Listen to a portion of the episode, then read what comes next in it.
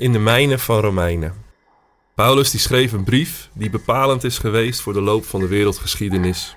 Een brief die ook wel de kathedraal van het christelijk geloof wordt genoemd. Een brief die erom vraagt om gelezen en herlezen te worden. Een brief waar je schatten in kan opdelven, waar je in kan graven en waar je in kan zoeken. Een brief van Paulus, speciaal voor jou.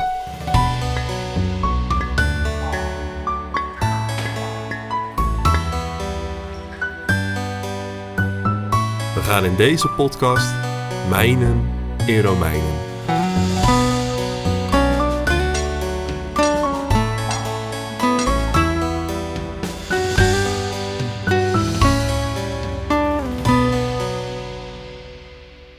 In de vorige aflevering zagen we hoe God zijn uitgestrekte hand houdt naar zijn volk Israël.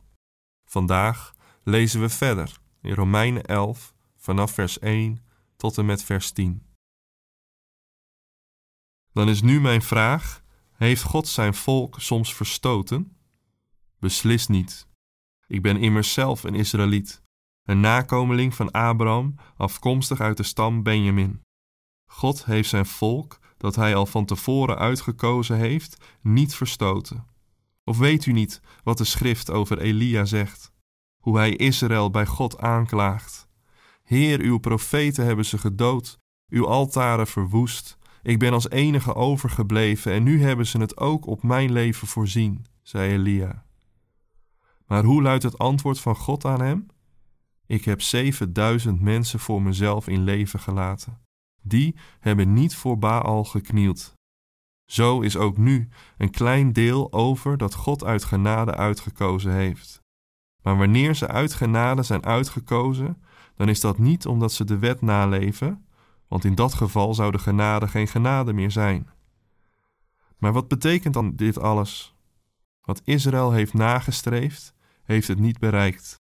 Alleen zij die zijn uitgekozen hebben het bereikt. De overigen werden onbuigzaam, zoals ook geschreven staat. God heeft hun geest verdoofd, hun ogen blind gemaakt en hun oren doof, tot op die dag van vandaag. En David zegt: Laat hun tafel een valstrik worden, een strik, een valkuil en een straf. Laat het licht uit hun ogen verdwijnen, krom hun rug voor goed. Maar nu vraag ik weer: ze zijn toch niet gestruikeld om ten val te komen? Dat in geen geval. Maar door hun overtreding konden de heidenen worden gered, en daarop moesten zij afschunstig worden.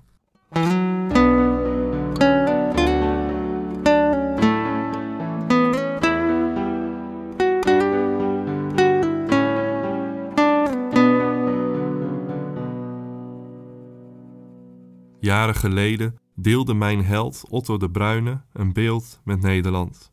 Hij beschreef hoe hij tijdens een wandeling opeens voor een ontmantelde elektriciteitscentrale stond.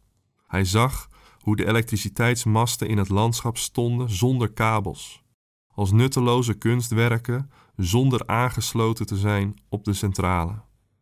Hij zag hierin een beeld van de kerk van Nederland, ontmanteld, losgekoppeld van God, een verdwijnend instituut totdat hij naast de grote ontmantelde centrale een klein gebouwtje zag staan. Onderzoek leerde hem dat dit kleine gebouwtje meer energie distribueerde dan die hele oude centrale. Dat de kabels niet meer zichtbaar waren in de lucht, maar ondergronds lagen. Hij zag hoe dit de hoop was voor Nederland. God was iets nieuws begonnen, iets kleins, maar hoopvols. Paulus beschrijft iets soortgelijks in Romeinen 11 over de toekomst van Israël.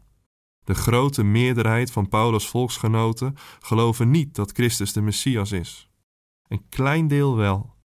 Het brengt Paulus wederom terug naar de geschiedenis van Israël, toen het land Israël verdeeld was in een noordelijk tienstammenrijk en een zuidelijk tweestammenrijk.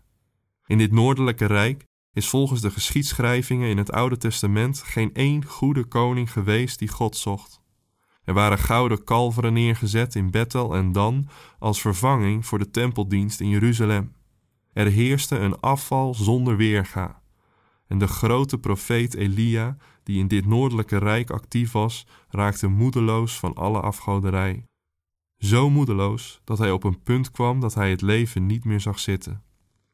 Met het aandragen van dit voorbeeld zegt Paulus iets over zijn eigen situatie en hoe hij kijkt naar zijn volksgenoten die Jezus Christus niet erkennen als de Messias. Aan het begin van Romeinen 9 lazen we al hoe diep bedroefd Paulus was om dit gegeven. Nadat Paulus aan het einde van Romeinen 8 had gesteld dat niets ons kon scheiden van de liefde van Christus, stelt hij aan het begin van Romeinen 9 dat hij zelf wel afgescheiden wilde zijn van Christus omwille van zijn volksgenoten. Het is het diepe verdriet van Elia ten tijde van het tienstammenrijk. Verdriet om de onbuigzaamheid van de rest van het volk. Een onbuigzaamheid waar ze aan overgegeven zijn door God. En ook dit is een bekend Bijbels fenomeen wat we al kennen vanaf Adam. God geeft de mens over aan de richting waarin hij leeft. Maar Paulus troost zich met de troost van Elia. Elia werd door God getroost met de boodschap dat er een groep was van 7000 rechtvaardigen die niet voor de Baal gebogen hadden. Met een Bijbelse term wordt dit ook wel het overblijfsel genoemd. Zo troost Paulus zich met de gedachte dat de Joodse gelovigen in Jezus Christus als de Messias een eigen tijds overblijfsel zijn, een kleine groep die God heeft uitgekozen. Je kunt verschillend omgaan met het idee van een overblijfsel. Je kunt het benaderen als louter tragiek. Slechts een kleine groep is overgebleven.